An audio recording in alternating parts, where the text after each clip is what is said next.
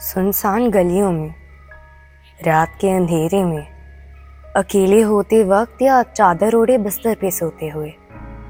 कभी ऐसा लगा है कि आसपास कोई है? चाहे वो भूत, प्रेत पिशाच या सिर्फ़ मन का वहम ही क्यों ना हो, पर उसका खौफ तो डरावना और डिस्टर्बिंग ही होता है ना? Welcome to supernatural stories with Suprabha जहाँ मैं लाती हूँ आपके लिए ऐसी ही सच्ची रियल लाइफ इंसिडेंट से इंस्पायर्ड स्टोरीज हर फ्राइडे चलिए मेरे साथ इस रोमांचक और मिस्टीरियस जर्नी पे।